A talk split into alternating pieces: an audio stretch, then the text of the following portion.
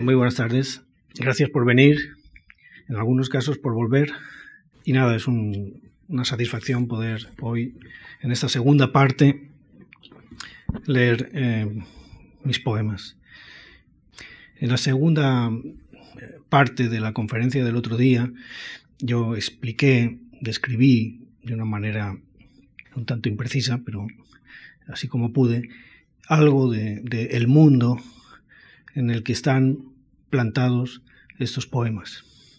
Por tanto, hoy no voy a, explicar poema por poema, primero porque aquella explicación general sobre el mundo de los poemas eh, ya daban algunas razones de ellos mismos y sobre todo, y en segundo lugar, porque mm, tampoco acabo de ver claro que, haya que explicar los poemas. Los poemas se explican por sí mismos. Y lo que dicen los poemas es exactamente lo que quería decir. No hay nada que se haya quedado sin decir. Eh, realmente el poema es todo. Eh, por otra parte, de esta manera tampoco eh, interrumpo, intentaré no interrumpir mucho la lectura de la poesía, de manera que hoy realmente intente ser esto una lectura de poemas ya que el otro día lo dedicamos a la terrible prosa, y tan necesaria a veces. Sí diré antes de empezar que a diferencia de probablemente muchos eh, poetas que han leído aquí y que suelen hacer en otras lecturas, mis poemas no llevan un orden, no siguen un orden cronológico. Eh, y tampoco hay poemas de todos los libros. Es una cosa que eh, habitualmente hago, digamos que estoy como eh, haciendo de alguna manera una especie de, de autoantología o autoselección que aprovecho hacer eh, para hacer siempre en las lecturas. Ya desde hace varios años esta selección va, va creciendo y el orden de los poemas suele ser casi siempre el mismo. Por ejemplo, todas las lecturas se abren con un poema que no es ni mucho menos de mi primer libro, sino de mi cuarto libro. Eh, y por lo tanto hay poemas que, cronológicamente no tienen ninguna, eh, ninguna continuidad. Eh, yo diría que el criterio que sigo es un criterio un poco intuitivo. creo que debe ser así. Y creo que, eh, o espero que en el momento en que, en que algún día, porque tampoco es una cosa que me corra prisa, eh, reúna toda la poesía, pues llegará reunida de esa manera también. Es decir, con un orden que he ido intuyendo a lo largo de las múltiples lecturas que, públicas que, he ido realizando. ¿no? Este es pues el único orden que siguen estos poemas. Bien, el primer poema pienso que de alguna forma explica también ya todo el mundo en el que se desarrollan todos los demás, tanto los poemas que llegaron antes que este, como todos los que han venido después. Se titula La prueba. Hasta mirar significa aquí partirse en dos, desmoronarse. No puede ser nuestro este paisaje que se entrega al sol como un cadáver más. ¿Cómo ha llegado el fuego a tomar forma de nopal o de adelfa? Luego de haber reconocido el ontanar de nuestros antepasados, con su laurel lleno de insectos y sus cántaros rotos, tuvimos que buscar la manera de salir de aquí. Mediodía de agosto. Las sombras queman, se hunden cada vez más, y el sol este sol hipnótico, oracular, que crece entre nosotros, nos hace confundir el tiempo que nos queda con el olor de las raíces arrancadas. Un perro ladra en el torrente seco desde entonces. Mediodía cerrado a cal y canto. Esta sed sí que es nuestra. Una iniciación. Este poema eh, está compuesto de cuatro poemas, eh, pertenecen a mi tercer libro, Teoría Solar, y en realidad en el libro no aparecen de esta manera, sino que cada uno es independiente y con un título eh, particular, pero en las lecturas me gusta reunirlos bajo un solo título, que es este, una iniciación, porque les encuentro una unidad mayor leídos así ahora. Primer poema de, este texto es así. Dije que sí, que iría, una vez más, a solas. Siga el camino hundido por el centro. Ya puede uno salir, gritar, hacerse el loco, etc. Huele a rocío. Algunos perros ladran. La luz no es cosa nuestra ni de nadie. Lo dije. Dije que sí, a oscuras todavía. El mar, la luz, la piedra, ¿qué sabemos? ¿Qué podemos saber nosotros de la luz, el mar, y solo son ejemplos, la piedra, esta mañana, aquí? Hace frío. Se nota que ha empezado el invierno verdadero. Dije que sí, que iría, para mirar. ¿De quién son estos pocos signos que quedan? Todavía en el puerto los últimos profetas de la noche cantan desesperados y maldicen. La luz contra la piedra, el mar contra la luz. No sé, dije que iría, sí, una vez más, a solas. Siga el camino hundido por el centro. Ya puede uno salir, cantar, encaramarse, ¿A quién espero? ¿O quién espera algo de mí? 2. Era como asomarse a lo más hondo nuestro. Aquí la higuera seca, apuntalada, allá este camino por el que no pasa nadie. La luz, un fuerte olor a ruda, las abejas.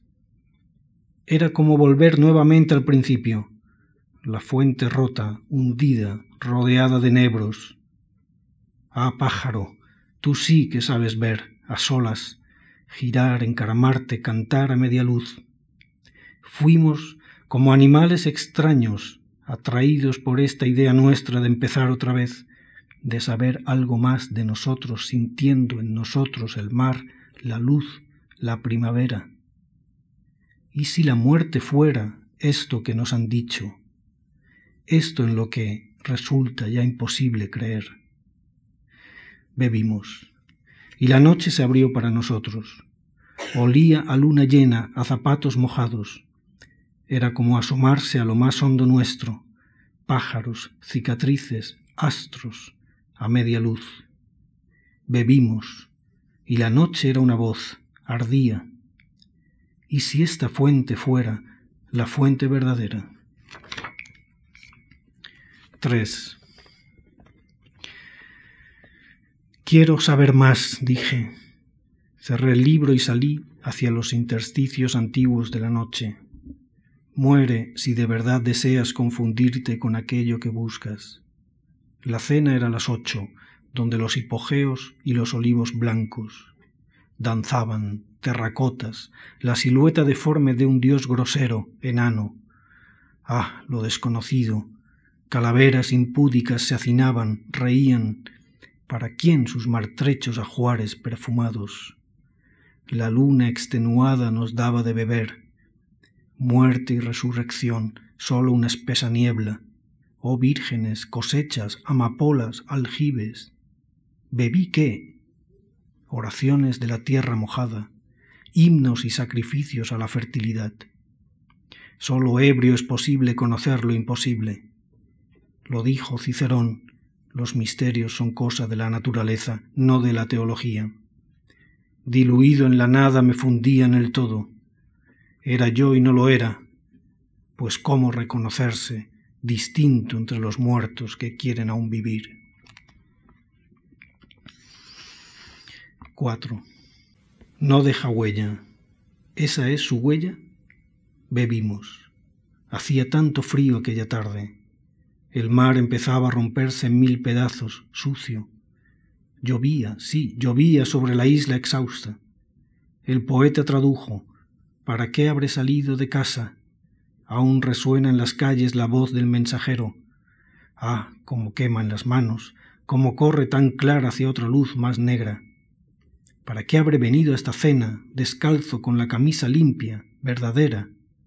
El poeta tradujo, una vez más, y abrió la ceremonia. Los límites del alma nunca los hallarás. Un buen vaso de vino entra bien y es barato, pero dar de beber al animal no es fácil. Así son de profundos todos sus fundamentos. Cerré los ojos, vi, era una voz ardía. El poeta tradujo. Todos los invitados esperaban, bebidos, un milagro los postres, un signo verdadero antes de regresar, pero el pan de los sueños se transformó en ceniza. He escrito, eh, bueno, un, número razonable de poemas eh, amorosos. Me he atrevido a publicar muy pocos y de todos los que he publicado solo me atrevo a leer uno, que es este. Humo adentro. Al empezar a arder y con el tedio íntimo de este lugar, el día dibuja sombras huecas en el paisaje, muros de piedra, animales dormidos, bancales arrasados, islas. Bajo el árbol de agosto todavía intentamos salir una vez más de aquí, de nuestro precipicio para dos, lleno de adelfas rojas, blancas, pacientemente y sin hacer ruido. ¿Hay más entre nosotros, a punto de ser visto o escuchado? En este lado nuestro, incompartible? Entre el humo y las risas súbitas, con la sospecha de haber estado aquí hace más de mil años, pisamos solo el polvo de nuestros espejismos. La lluvia le arrancará a la tierra sus secretos. Saldrán monedas, ropas, esqueletos con todos sus ajuares, cisternas. Hay sol en cada una de las ciruelas podridas del bancal, en cada rama rota, en todas y cada una de las olas que escuchamos, tanto sol que resulta difícil recordar lo que alguna vez supimos, por dónde hemos llegado o para qué. Al empezar a arder y con el tedio íntimo de este lugar, el día marca con sombras huecas sus propios límites. Lo que hemos visto y lo que no hemos visto, encaramándonos en silencio una y otra vez, conforman por igual nuestra esperanza. Los asfódelos crecen junto a la casa en ruinas todavía, y nada significan por ahora. Yo, mientras, bebo de una botella que me dieron los ahogados del viejo Cabo Sur, aquella misma tarde. La sed quema y rompe mis encías. Trago salitre y sangre, viento, alcohol, raíces, olas. ¿Hay más? ¿O solo me lo parece a mí, ebrio de sol, envuelto en humo, contigo, amor, y delirando? Oigo la voz llena de insectos del mediodía. Veo que el mar tampoco ha conseguido aprender otro camino. Llega completamente exhausto hasta nosotros. Las ratas se acercan en secreto hasta la orilla y muerden a las tortugas enfermas. Entre tanto, los muertos han dejado sus redes podridas en la playa, y a la pregunta de si vale la pena ir a buscarlas, tú nunca respondes. Tú te levantas desnuda para bailar un poco. Tú te recoges el pelo una vez más y callas. Tú tienes, creo, algo que decirme, pero prefieres sonreír. ¿Dónde está el tiempo ahora que nos queda? El sol nos da en la cara y no nos ilumina. Del árbol de la revelación cuelgan húmedas las botas, las toallas. Somos dos sombras más en el paisaje, dos sombras más que se confunden y acaban transformándose en una, con la bruma del mediodía y el humo blanco de nuestros deseos. Todo está quieto ahora y la salida empieza a oírse sin oírse, empieza a verse sin poder ser vista. ¿Hay más en este lado de aquí, entre nosotros, a punto de ser dicho todavía? El tiempo es un espejo roto donde se mira el sol. Pisamos con los pies descalzos la ceniza, las grietas afiladas, y nos reconocemos. Cuando te doy la mano, amor, y caminamos sobre el cuerpo extendido y lleno de cristales de la espera, entre las aves sucias de nuestro paraíso, digo que sí, que hay más, y el humo crece y crece y sube en círculos hasta el infinito. El tiempo que nos queda está en el humo, pero el camino del humo no podrá nunca ser el nuestro. Todo está quieto ahora que nos encaramamos una vez más a solas con toda nuestra gran sed a cuestas, intentando no perder nunca más el equilibrio. El río seco y roto en mil pedazos baja lleno de piedras blancas, rojas. Y a la pregunta de si vale la pena haber venido, tú nunca respondes. Tú bailas para el sol siempre desnuda, cierras los ojos, te das la vuelta y entras en el mar. Todo está quieto sin descanso. Todo está quieto y contenido en la pereza del mediodía, bajo el árbol de agosto, pero tratando ahora de decir sí. El árbol. Entro en un árbol por su sombra abierta, alegre y sin llamar, tranquilamente. Voy hacia el centro, subo o bajo, no lo sé, y allí están todas las raíces, todos los frutos esperándome visibles y perfectos, y el crecimiento de las ramas es sólo una cuestión de pálpito y de luz que yo ahora puedo ver y oír. Hay nidos abandonados, sucios, malolientes y extrañas criaturas de la noche. La luna también está en el árbol y no es blanca, y hasta el viento circula muy oscuro, se le puede tocar y no hace daño. Subo o bajo, no lo sé, sé que camino, que pertenezco al árbol lentamente. Me pierdo en él muy dentro hasta que soy el árbol fértil y fuerte, el que quería para mí. Y ahora crezco sin descansar, en la quietud ardiente del mediodía, cuando los pájaros me buscan, entran en mí, reposan en su árbol. Hojas del bosque. 1. Lazos sagrados como raíces, redes invisibles. La escritura de la primavera vierte su tinta de color una vez más sobre el lecho oscuro, enfebrecido del animal solitario. Nunca lo salva, pero le dice con qué ropa partir. 2. Palabras que hemos visto sumergirse a solas muchas noches en las aguas oscuras de este río. Cierto ciervo que vi bebía entonces, lavaba sus heridas invisibles. Un nuevo idioma renacía a oscuras, temblaba como animal nocturno, ardía hasta el amanecer. 3. Agua que bebe el pájaro de octubre en la palma de mi mano, agua que alumbra el secreto del bosque. 4. Ojo del bosque, mira mis huellas.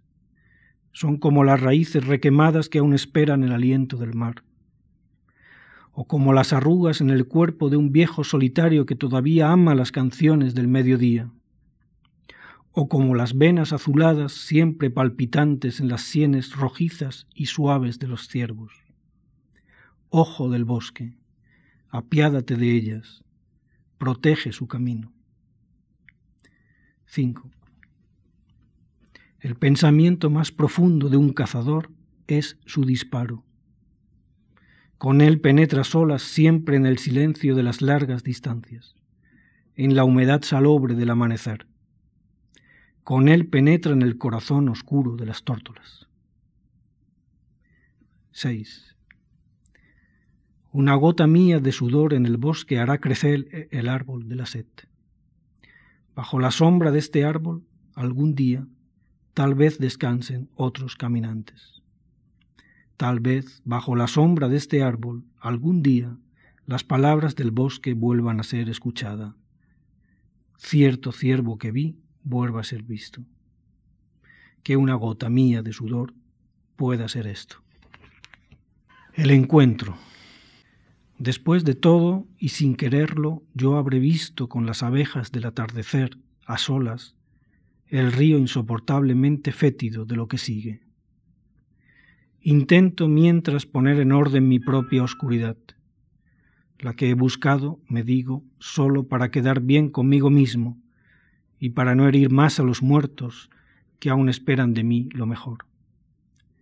Siento sobre todo el invierno más dulce, y no pregunto desde mi vigilancia y mi fatiga, con todo este gran sol a cuestas, al que dice haber puesto sus pies en los bancales, fértiles y seguros del silencio, sino al otro, al que espera solamente delante de las cercas oxidadas. Me escucho en él y doy por bueno su camino de arena, en el que crece todavía la flor de la primera vez, azul. Me asomo a sus palabras rotas y llenas de salitre. Veo en sus ojos mi perplejidad. Taller de paisajistas. Esta es una serie de 12 poemas que llevan este título, Taller de Paisajistas. Eh, aquí voy a leer solamente cuatro, que son los que he seleccionado. Están dedicados a un amigo pintor que conocí hace muchos años. Bueno, era un pintor paisajista, yo iba a su casa eh, varios días a la semana porque daba clases eh, a sus hijas que tenían 14, 15 años, eh, que no estaban escolarizadas, sino que, eh, digamos, que aprendían de esa manera, con profesores un poco extraños que, íbamos por allí a, explicarles varias asignaturas a la vez. Y en realidad aprendí más yo de él que, las niñas de mí, y al cabo de unos años recordé bien todo aquel mundo y, y me dispuse a escribir este, esta serie en la cual yo hablo eh, como alumno, como discípulo. Digamos que el que habla en primera persona en estos poemas es él, es el maestro paisajista. Por eso el título, ¿no? Taller de paisajistas. Yo soy solamente el, que apunta, el que anota las cosas que le oí decir en algunas ocasiones. Taller de paisajistas. 1. La insistencia. El color de este cielo a mediodía no quiere ser pintado, se resiste. Se diría que espera solamente detrás del muro blanco y ciego de su más alto resplandor. Hay que insistir entonces muchas veces, con los ojos cerrados si hace falta, pintar sin ver lo que sabemos, dar forma a los colores invisibles, mirar el cielo así, de otra manera, el cielo ciego horizontal. Insistir discutiendo con la luz, con este resplandor hiriente y bajo, hasta poder trazar su enigma propio, su misterio imposible, con la fidelidad del paisajista que sabe oír y ver siempre entre líneas, y reconoce a solas su destino en los más lentos blancos cegadores. No importa que el color no colabore, en su fluir está la música silenciosa del sol, la fiebre nueva que quema nuestras manos y nos dice, cuánta paz hoy veremos sin descanso, con los ojos cerrados todavía. 2. Principio de identidad. Nosotros somos solamente siempre lo que miramos. Este bosque y su camino azul somos nosotros. Esta lluvia distinta cada tarde que empapa muy adentro. Somos la nube que pintamos, negra sin más como la arena siempre del anochecer. Somos también el trueno y los relámpagos, los ojos asustados del animal que corre a su refugio. No somos más que lo que busca ser mirado y comprendido por nosotros. Este paisaje horizontal, el árbol y las piedras mojadas, las huellas en el barro y la neblina que no nos deja ver. Y hasta somos también lo que no vemos aquello que pintamos muchas veces sin saber cómo es, cómo será mañana, después de la tormenta. Mujer lejana. Como una sombra más de su pobreza, de entre las ruinas blancas de la casa que vemos, una mujer toda de negro y sola sale a su mediodía inmenso, sin descanso, con los ojos cerrados cada día.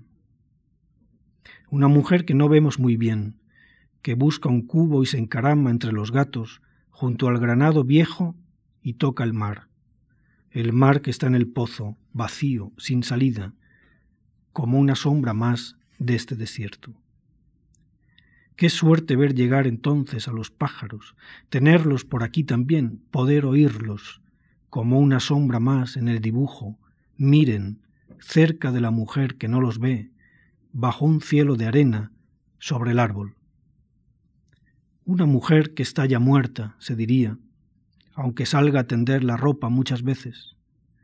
Una mujer que no se ve, que la veríamos solo después de haber llovido algo, con la mirada fría, distante del invierno. Y cuatro, retrato.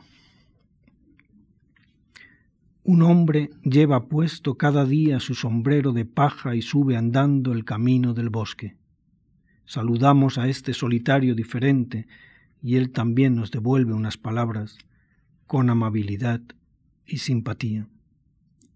Sabe que estamos siempre aquí, en esta curva, contemplando supuestamente el mar y el precipicio seguro de los pájaros y nunca se detiene, no pregunta, sigue a solas su ritmo y silba cada día cuando pasa.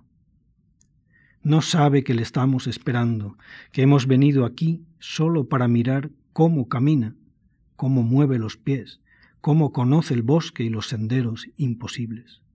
No sabe todavía que le esperamos siempre en esta curva, solo para poder ver y pintar su paso firme y claro su mirada profunda, deseable. Solo y por fin para estudiar a fondo el perfil de sus huellas muchas veces, la música, el calor y la alegría de su forma de andar cada mañana. Ese momento decisivo de ver cómo se aleja una vez más silbando entre nosotros por el mismo camino diferente. Para salir de aquí,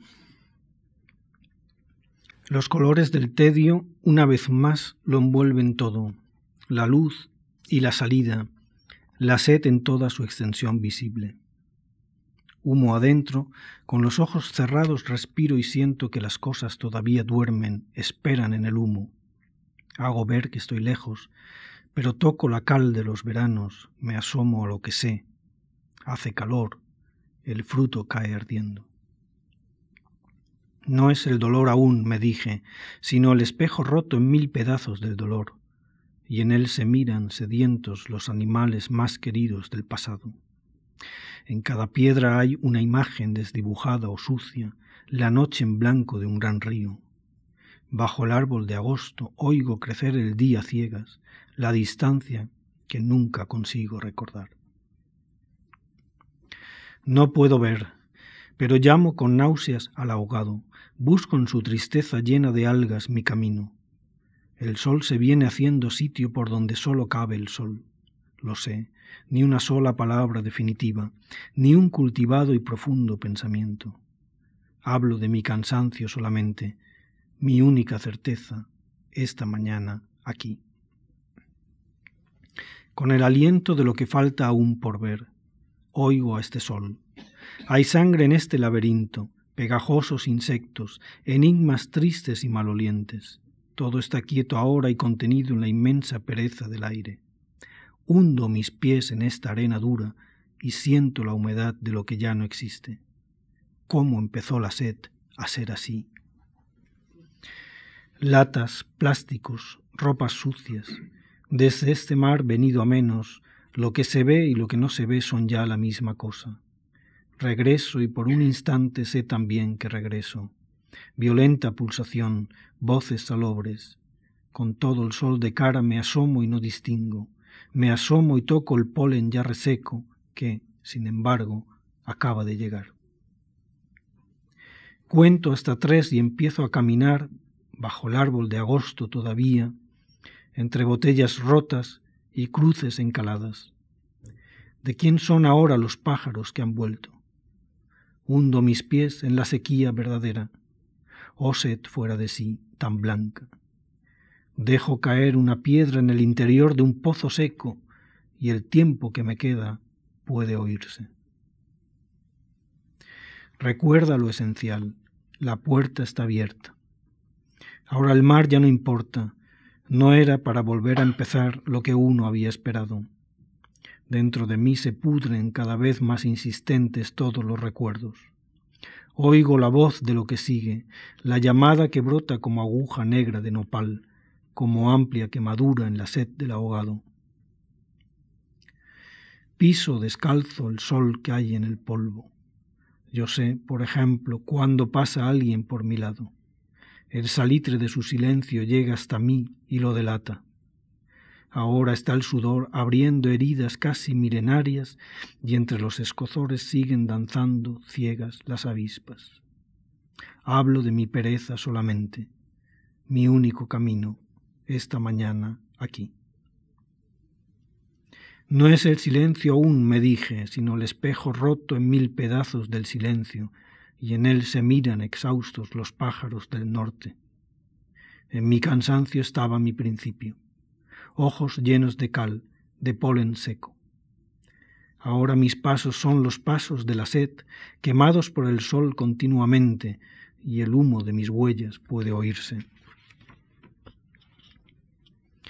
Pesa la luz como una red mojada. Flotan las ramas rotas, los peces muertos. La paz no es el silencio todavía. Subo despacio la cuesta transparente, la que sólo da al mar y a la erosión visible. Junto al faro en ruinas crecen los enebros, las grietas afiladas, el vértigo continuo de la serenidad.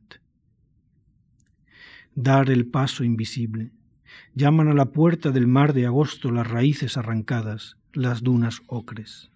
No puedo ver, pero qué bajo cielo en rojo hay en mi corazón esta mañana, qué extraños vuelos sin sentido.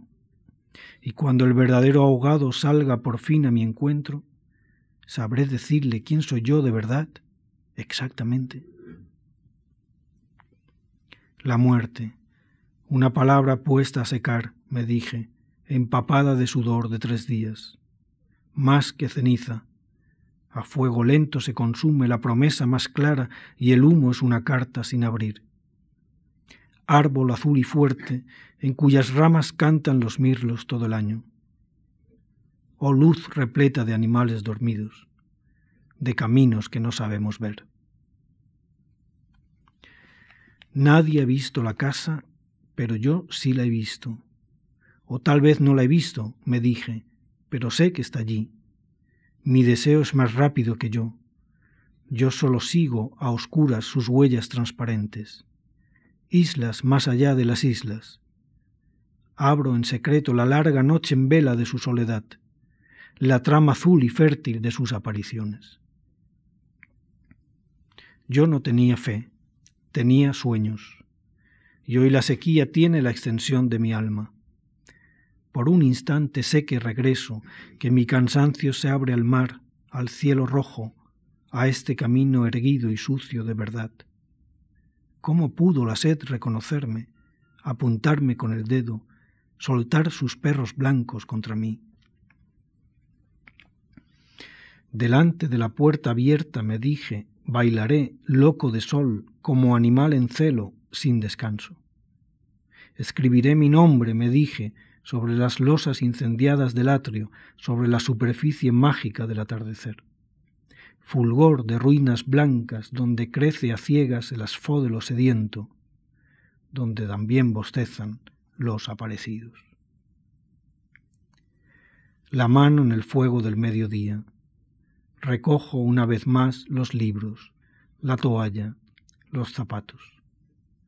Creo saber lo que me pertenece todo lo que al abrir los ojos vuelve a ser mío aún.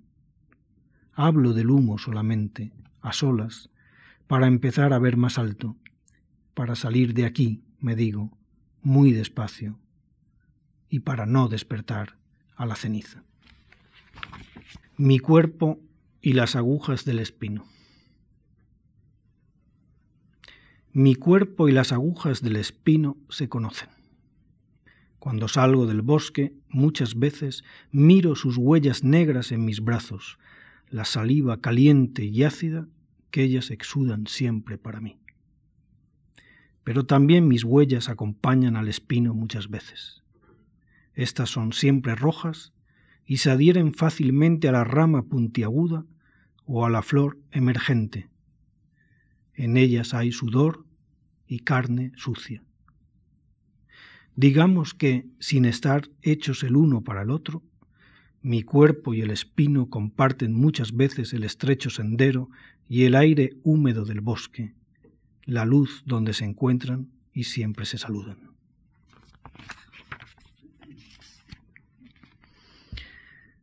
Mis manos en este bosque. Mis manos también tienen su visión propia del bosque, han aprendido a abrir las páginas ocultas, a leer en ellas los textos invisibles. Palpan la oscuridad y la temperatura, el miedo y la esperanza. Mis manos acarician el milagro del nido, su membrana nocturna. Acarician el aire que exhalan las raíces, la fuerza de los frutos nuevos el rastro húmedo y transparente de los caracoles. Tocan la luz pobre del musgo y el pálpito seco de las ramas rotas. Tocan la edad de la corteza y la consistencia de la resina. Tocan la humedad del color verde y el aliento oscuro de los escarabajos. Acarician también los ojos del animal muerto y palpan en su mirada la sombra azul de todos los caminos, el agua deseada acarician el pulso fértil y misterioso de su descomposición. Mis manos hablan entonces otro idioma, el que aprendieron palpando la textura del bosque, su misterio tangible. Travesía. No es otro signo dado para descifrar, no es una imagen más de lo que sigue, no es tampoco un conjuro impenetrable este desierto azul y rojo que ahora viene. Hablo del tiempo en que saldremos a la calle para ver nuestros días perdidos uno tras otro, solos y abandonados en un sucio rincón de la memoria, muertos de frío para siempre. Mientras llueve, lo vemos muy lejano todavía, como viene sin más hasta nosotros, aunque su aliento de arena invada ya nuestras almas y el sonido de su larga y rotunda sequía empiece a confundirnos. Hablo del tiempo en que saldremos a la calle para oír el murmullo del agua de la vida, la extraña música que bebimos en el dolor y en la sombra, su gracia que se aleja de nosotros y no vuelve. Bañista, este que sale a media tarde y solo, sin nada más que una toalla limpia bajo el brazo, a la luz menos comprometida de septiembre, con cara de haber visto algo muy nuestro y ganas poderosas de bañarse, de entrar como si nada en este mar de oleajes sin fondo, en este mar que ya ni es cielo ni es azul, pero busca y alcanza y desaloja con fuerza todavía. Este que sale a media tarde y solo, con ganas de bañarse y disfrutar de veras a la luz ya casi clandestina de las playas, para salir después como borracho, otro y el mismo, limpio, con los ojos a punto para ver nuevamente. Parece saber algo de nosotros, algo que ya sabemos. ¿Pero qué? El aviador no es como el pájaro. Nada sabe del bosque el aviador que sobrevuela el bosque. Yo algunas veces desde uno de los claros he podido mirarle a los ojos. Sé bien a lo que viene una y otra vez el oficiante de la planimetría voladora, y en las manos del comprador que lo acompaña hay restos de metales pesados, de lápices y gomas de borrar, de líquidos incendiarios. Algún día el aviador, me digo, quiso ser como un pájaro, pero hoy solo sabe trazar planos desde el aire, sí, planear completamente, asustar con su pequeño avión a los pájaros del bosque, mientras toma fotografías que luego han de servir a quien él mismo sirve cuando vuela tan bajo. Del comprador que lo acompaña, ¿qué podríamos decir? Solo que sonríe satisfecho, aunque seguramente tenga miedo a volar. El pájaro también conoce el bosque desde arriba, pero su vuelo, como no, sabe adentrarse transparente en la oscuridad viva, en el corazón silencioso de las sombras. Bebe luego la luz de las hojas mojadas y da de comer a sus crías en el cálido musgo o en las más altas ramas. Él mismo se alimenta de raíces podridas, de pan blando del subsuelo, y sólo entonces comprende el significado de volar, de venir desde allá arriba. Por tanto, el aviador no es como el pájaro. Hay muchos eh, poemas que, que nacen de, experiencias muy concretas. ¿no? Es decir, que el poema, eh, de alguna forma, trata de ser una transcripción de una experiencia concreta. Bueno, a mí esto no me ha pasado nunca. Lo, digo porque sé que a otros poetas les ocurre y lo leen. Yo diría que más bien, en mi caso, son muchas experiencias continuadas, mucha, eh, eh, muchos recorridos continuos, por lo tanto, un trabajo de insistencia, lo que hace que finalmente aparezca un poema. El poema, pues, como, como un fruto de una insistencia. Este es el caso, por ejemplo, de este poema largo titulado La subida, que no recoge una experiencia concreta, sino más bien una eh, insistencia prolongada durante muchos años.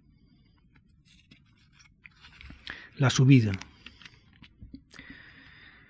Para decir por fin la primavera, para decirla toda enteramente, por fin y hasta el final, a solas, y ahora ya con esta luz nueva del bosque, luz llena de caminos invisibles, de claros con sentido, subo hasta aquí en silencio cada día, subo sin más, acudo siempre y con sed a donde deseaba, te vengo a ver a ti, árbol azul y fuerte, sin descanso, para decir que yo la he visto entera, la primavera toda, que la conozco de verdad, árbol lleno de estrellas muchas veces, o que me llama sin saberlo, con sus palabras húmedas, lentamente.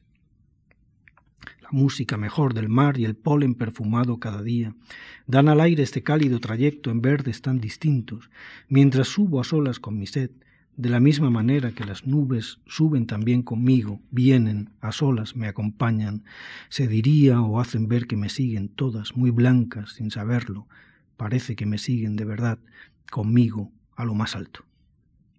Subo en silencio muchas veces solo, pero como si en la subida, durante el discurrir principalmente, hubiera pájaros en mí, adentro, pájaros invisibles, que tal vez nunca más veré, pájaros de colores y vuelos prodigiosos casi siempre.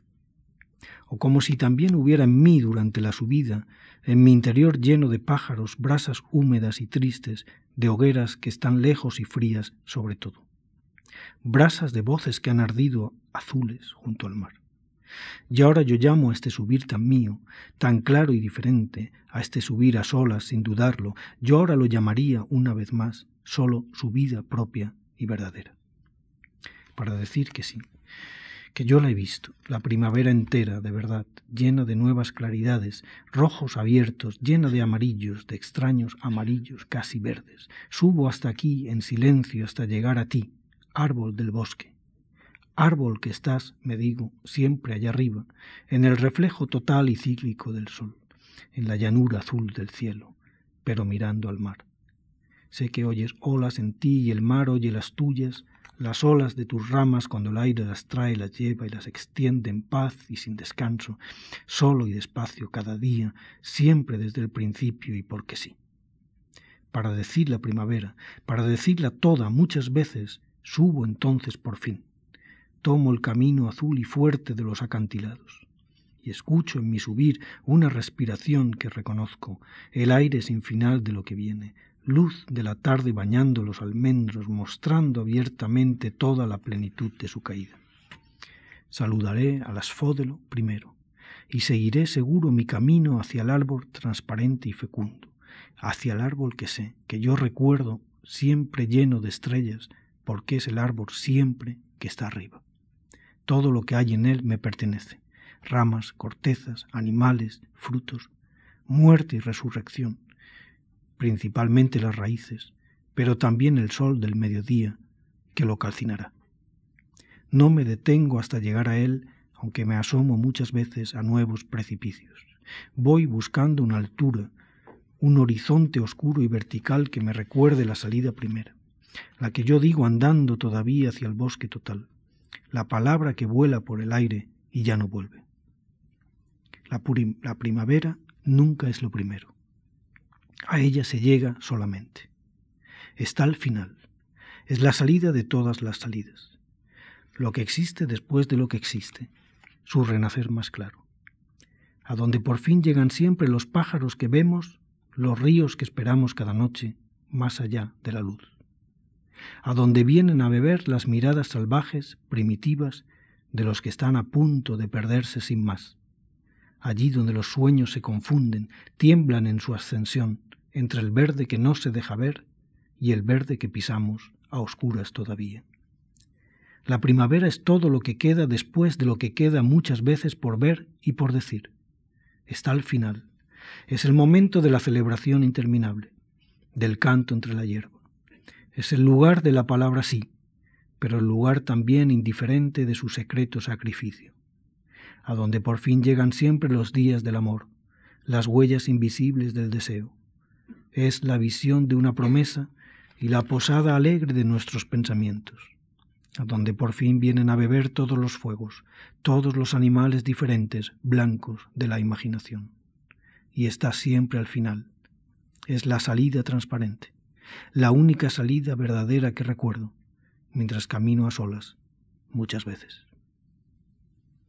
Y así, después de todo, yo diría, cerca del árbol que está lejos, viendo ponerse el sol sobre el bosque violeta o azulado, que esto es precisamente, y sin saberlo, lo que quiero saber, cerca del árbol que me espera, todo lo que yo sé mientras respiro y subo hasta el final, lo que puedo decir por fin acaso que he buscado saber, ahora que miro desde arriba todas las amapolas y siento que su luz hoy me acompaña sin apenas esfuerzo, y ahora quizás podría ver también en esta luz tan roja y diferente que ilumina mis pasos, en esta luz en flor que ahora respiro sin fin y sin saberlo, la ruta sin edad, desconocida, de los que ya no están aquí como nosotros, abrazando una verdad como la nuestra, una verdad en llamas, oscura y sin descanso, cada día o cuando toco con mis dedos no ya las hojas verdes, sino también su propio y misterioso crecimiento, y a este crecer tan puro que transforma, que todo lo transforma muchas veces, ahora lo llamo solo empezar a vivir. Saben los pájaros mejor que nadie todo esto, lo celebran en paz, tal vez incluso lo comprendan de algún modo. Yo solo lo pronuncio, es un saber que no puedo saber, que rozo con mi boca, me lo digo a mí mismo en la subida, no para comprenderlo, sino para nombrar con sencillez aquello que he tocado casi siempre subiendo a este lugar, para decir por fin la primavera, a solas todavía muchas veces, con las palabras siempre nuevas, blancas de cal, con el salitre quemándome los labios. ¿Quién lo ha sabido de verdad y quién no lo ha sabido? John Keats sí lo sabía, por ejemplo, al menos cuando dijo, tú también tienes música.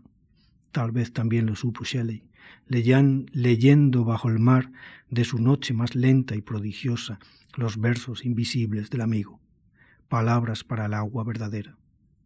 Y el loco junto al nécar, aquel que saludaba a todos muchas veces, también lo supo, por supuesto, quizás cuando soñaba que a oscuras era un dios únicamente, únicamente como un río, lleno de flores rojas y amarillas. A veces me pregunto, sí, como un juego más de mi subir, de este subir tan solitario, ¿quién lo ha sabido de verdad y quién no lo ha sabido? ¿Cómo aprender lo que se sabe a oscuras sin saberlo? ¿Cómo aspirar de cada cosa el perfume secreto de lo que ha estado siempre y se revela en lo más alto y puro de nuestra soledad? Porque se ve y se oye muchas veces, en el granado viejo del camino, en los matices tímidos y lentos de la luz, en las hojas mojadas que tocamos solo al atardecer y en las primeras tórtolas del año y luego allí una vez más, donde el árbol azul y fuerte, por fin cuando he subido, en la sombra también llena de verdes y rojos muy violetas, solo al atardecer, puede ser escuchado y yo lo escucho a solas cada día para mí. Y esto no es solo una lección de primavera más, es más que una nueva lección que olvidaré también. Yo ahora lo llamo solo respiración de abril. Un ejercicio imprescindible, el último, para ascender, volar, salir ya para siempre de uno mismo, empezar otra vez, ser tallo tierno o brote todavía. Los muertos sí lo saben todos, me digo. Algunos antes incluso de morir, muriendo poco a poco, lo saben. Miran más allá de sí mismos. en su interior transfigurado, y ven, ven otras sombras diferentes, imposibles. Porque no hay primavera sin dolor, ni dolor verdadero que no florezca milagrosamente, que no contenga el polen de la primera luz de la salida. En el dolor, en el dolor también crece la hierba, y la miramos subir siempre tan alta, hacia el cielo, con su respiración de primavera nueva. En el dolor todo se ve desnudo, sin límites, muy lejos o muy cerca. Morir, nacer, se sabe en el dolor principalmente. Podemos contemplarlo incluso cuando el llanto nos obliga a mirar hacia adentro, solo hacia adentro y nada más. Sí, desde donde está el árbol, ahora puedo oírlos muchas veces. Caballos invisibles entrando en su pirámide solar, felices cabalgando hacia poniente pájaros sedientos en la higuera renacida del bosque entre las ruinas de un horno de cal todavía muy blancas. ¿Para qué la primavera cada día y el árbol vierten sobre mí licores espesos, indomables, puros, licores de recuerdos, de imágenes lejanas, casi a oscuras, casi invisibles? Y ahora voy, una vez más, entrando en esta sombra perfecta de mi árbol, dejándome asombrar completamente.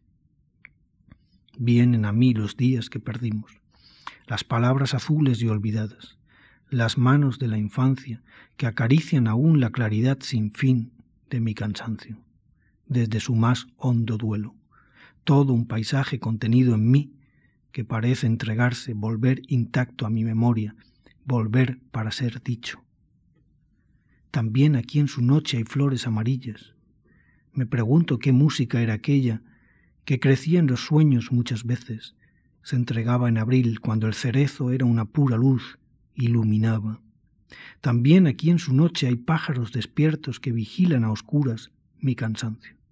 Y en esta sombra soy, por fin, el que ya he dicho, solo el que aprende cada día a dejarse llevar del todo, sin saberlo, por esto que yo ahora llamo a solas solo mirar el aire, y siempre el aire lleno de polen solamente. Bajo el árbol de abril siento que busco y que ha llegado la lluvia a este lugar. La lluvia llena de veladas claridades, de fuegos húmedos. Están las hojas acercándose cada día a mi boca, y yo me acerco a un río que corre lentamente hacia una sombra enamorada y plena. Lo veo descender mientras respiro, mientras oigo en silencio su promesa fugaz, este murmullo siempre desesperado y empiezo a preguntarme cuánto, cuánto tiempo podré seguirle todo con la mirada hasta verlo llegar por fin a alguna parte cada día, para decir la primavera, para decirla de verdad entera toda la primavera muchas veces. Desde el árbol la luz es un perfume que llega hasta nosotros y nos dice cómo seguir aquí. Es un amor paciente, busca las hojas nuevas, los frutos venideros y es la aventura íntima del aire que al expandirse libre nos ofrece un secreto espectáculo, el vuelo silencioso total de los colores, la huida verdadera. En la línea de hogueras invisible hay un agua muy dulce. El sueño de la hierba ya no basta para ver florecer interminablemente la llanura callada de la noche, y ahora descenderé por el mismo camino, solo que los asfódelos brillarán mucho más serán mucho más blancos. La luna de la primavera es fría y el cielo es todavía el gran espejo que queríamos ver para mirarnos. Oigo a los alcaravanes disputando su trozo de tierra con estrépito infernal, ofreciendo las flores oscuras su ruido. Y ahora oigo también a solas muy adentro, entre las telarañas perfectas de la noche, en el bosque de siempre, seguro y generoso hasta el final, cuando vuelvo por fin, las voces limpias y dulces del camino. Huellas y voces me acompañan. Sombras alegres, nuevas, cuando vuelvo, la música, la música mejor que yo ya sé, la primavera de verdad. Cuando vuelvo en silencio cada día, después de haberla dicho muchas veces, la primavera entera, ahora también a oscuras, en secreto, para mí y a este volver del árbol, a este bajar nocturno sin descanso, yo ahora lo llamaría sencillamente así, volver un día más del árbol que está arriba. Voy a terminar con un poema inédito. Es inédito, pero no es nuevo. Es un poema que debe tener 12 años y que no sé por qué razón, porque ya no lo recuerdo, no entró en, en el libro que por esa época publiqué. En cualquier caso, es un poema inédito que se titula Hacia otra claridad. Para empezar a ser una vez más esta mañana aquí, sombras aún bajo este cielo posible, indiferente, árboles cada vez más amanecidos, donde el pájaro dice no solamente el sol, sino la luna medio huir encaramarse para ir descubriendo una vez más, para empezar a ver más claro. Bajar al mar, con toda la noche a cuestas, sombras aún hacia ninguna parte. Inventar un camino, por donde las adelfas, los gatos húmedos, las granadas resecas. Cada huella será después humo de julio, ascua silenciosa la espera, mapa del fin del mundo ver, saber ver entre los bancales dormidos. Nada que no sepamos, pero todo lo que necesitábamos recordar. Palpar entonces las raíces, ásperas y oscuras como presentimientos, y más allá por fin la roca negra, con sus algas perpetuas, con sus espumas abrasadas. Para ganar a nado la promesa de tanta claridad, bajar al mar por el camino que aún no vemos. Muchas gracias a todos por haber venido.